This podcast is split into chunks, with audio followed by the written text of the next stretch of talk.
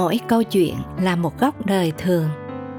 Ước ao bạn sẽ tìm thấy những bài học ẩn chứa trong từng câu chuyện mà hạt muối muốn được chia sẻ cùng bạn.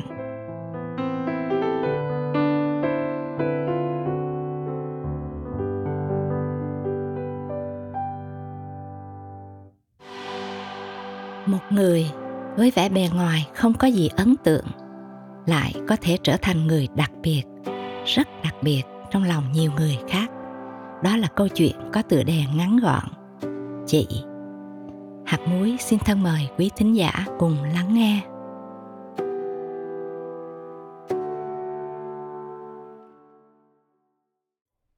Có lẽ đã rất khuya.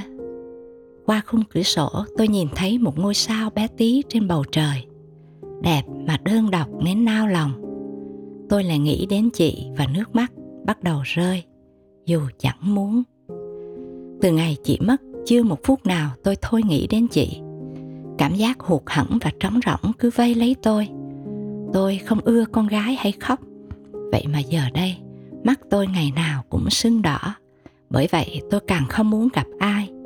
Thế là tôi càng cô đơn, càng dễ khóc, mắt càng sưng và càng không muốn gặp ai. Tôi bắt gặp mình lẩn quẩn và ghét cả chính mình. Sao lại phải thế chứ? Chị đã nằm yên, có buồn cũng chẳng thay đổi được gì. Tôi cố gắng tự nhủ với mình như thế, nhưng tận sâu thẳm trong lòng tôi, có thứ gì đó vẫn không thôi kêu gào. Tôi không thể quên cái ngày đầu tiên chị đến thuê nhà. Tôi ghét chị vì chị chiếm căn phòng của tôi. Kéo lê cái mền ra khỏi phòng, tôi nhìn chị hằn học. Nhìn thấy vẻ ái ngại của chị, mẹ tôi lên tiếng: "Đừng để ý nó, nó mắc dạy quen rồi." Chị cười hiền lành, với bề ngoài không có gì ấn tượng, thế mà chẳng bao lâu, chị đã trở thành người đặc biệt biết bao trong đời tôi. Trước ngày chị đến, gia đình tôi gần như tan rã. Bố thường đi nhậu sau giờ làm việc và trở về trong tình trạng say bí tỉ. Có lẽ ông muốn vậy để không phải nghe những lời cằn nhằn bất tận của mẹ. Còn mẹ tôi thì cau có, hung dữ vì chẳng những phải chịu đựng bố mà còn phải mang trên vai gánh nặng gia đình lẫn hai đứa con bất trị là tôi và thằng em ngổ ngáo.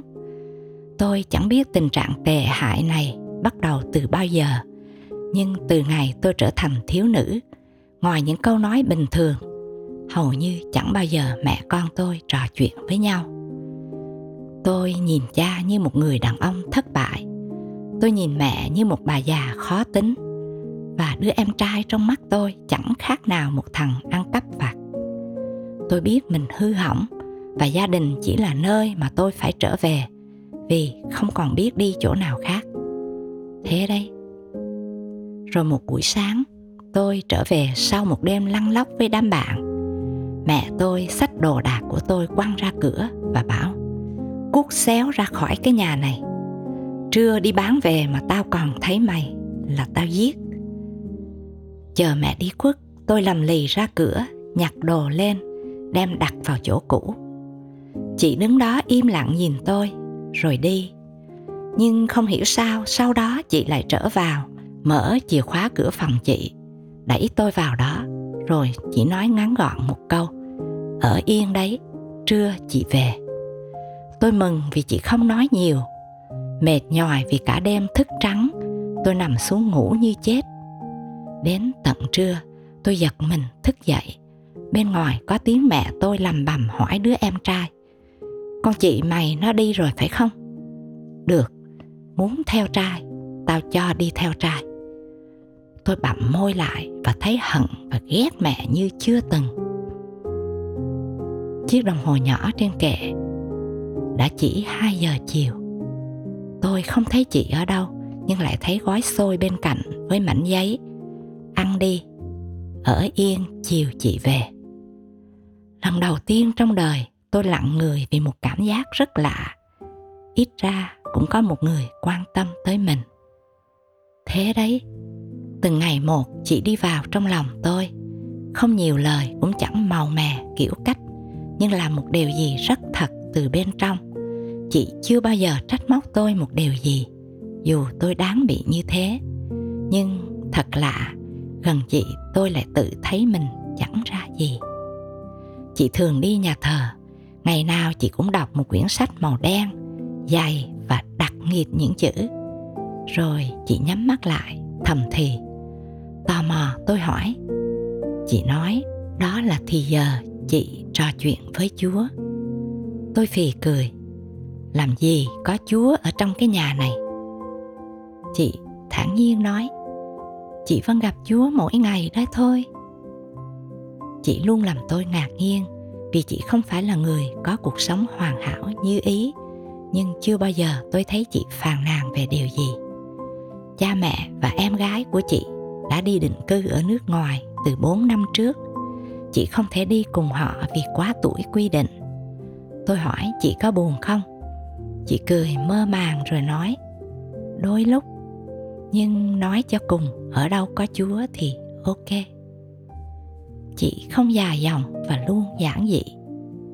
Chị hơn tôi bốn tuổi và tôi xem chị như một người bạn, một người chị, một người thầy. Những điều tôi trăn trở trong mắt chị nó lại đơn giản, và gần bên chị những điều khó cũng thành dễ. Nhìn chị thật thanh nhã giữa cuộc đời lắm lem này, nhiều lúc tôi thấy thèm được như chị. Tôi vốn ghét cái lối dạy đời, mà một trong những điều tôi thích ở chị là vì chị không có cái tánh đó. Dù vậy, tôi lại học được rất nhiều từ chị. Tôi có thói quen hút thuốc lá. Chị biết nhưng chẳng nói gì. Rồi một hôm bỗng dưng chị hỏi tôi, nè, có biết làm một chiếc răng giả cắm vào xương như thật là bao nhiêu tiền không? Có biết ghép một trái thận nhân tạo là bao nhiêu tiền không? Rồi chị nắm lấy vai tôi lắc lư. Đồ ngu ạ, à, thứ gì trong người mình cũng quá chừng tiền. Quý như vậy mà không biết cảm ơn Chúa, cũng không biết giữ gìn.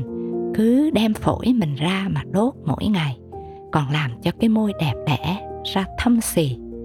Thôi ngu đi nghe cưng.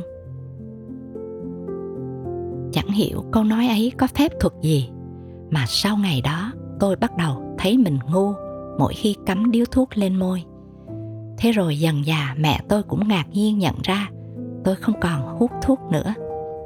Tuy không nói, nhưng tôi biết mẹ cũng quý chị.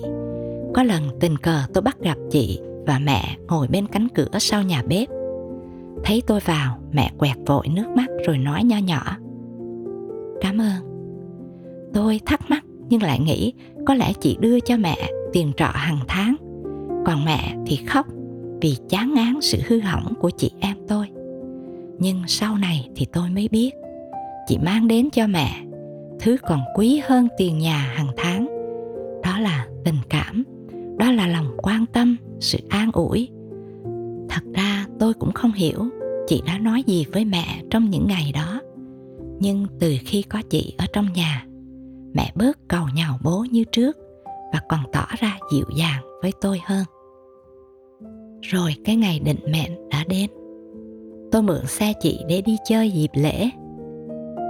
Tôi nghĩ lẽ nào chị từ chối, thế nhưng chị nói giọng cương quyết. Muốn đi đâu chị làm tài xế, còn mượn thì không. Thỏa thuận rồi đấy nha.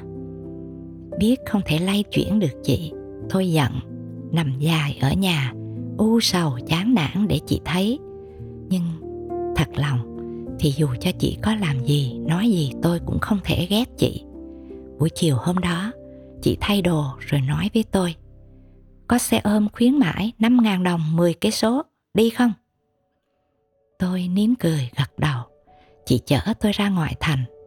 Xe chạy chậm chậm, gió lùa vào mặt, vào tóc như thổi tung mọi u ám chán chường trong tôi. Tôi ngồi sát vào chị. Tôi ước gì mình cứ ở mãi trong cảm giác này. Đừng phải trở về nhà để nhận ra mình vô ích, thừa thãi. Không phải đối diện với bạn bè để nhận ra mình học hành thất bại, dở dang. Không còn gặp tên bạn trai lừa dối đã từng hứa sẽ yêu mình say đắm. Tôi nhắm mắt tựa cầm vào vai chị. Tôi muốn quên tất cả. Rồi chị dừng xe, chúng tôi ngồi xuống trên một bãi cỏ xanh. Phía trước là dòng sông nhỏ, phía bên kia là những cao ốc khang trang mới xây. có con chim sẻ xà xuống gần rồi vội vã bay lên. Tôi duỗi thẳng chân, nheo mắt nhìn theo những chú chuồn chuồn đang bay sát trên mặt nước, rồi buột miệng hỏi chị. Có bao giờ chị ước ao mình sẽ được sống ở một nơi đẹp đẽ như thế này không? Chị cười. Trong nắng chiều tôi thấy mắt chị có màu nâu. Chị nói, đẹp như thế này thì nói làm gì?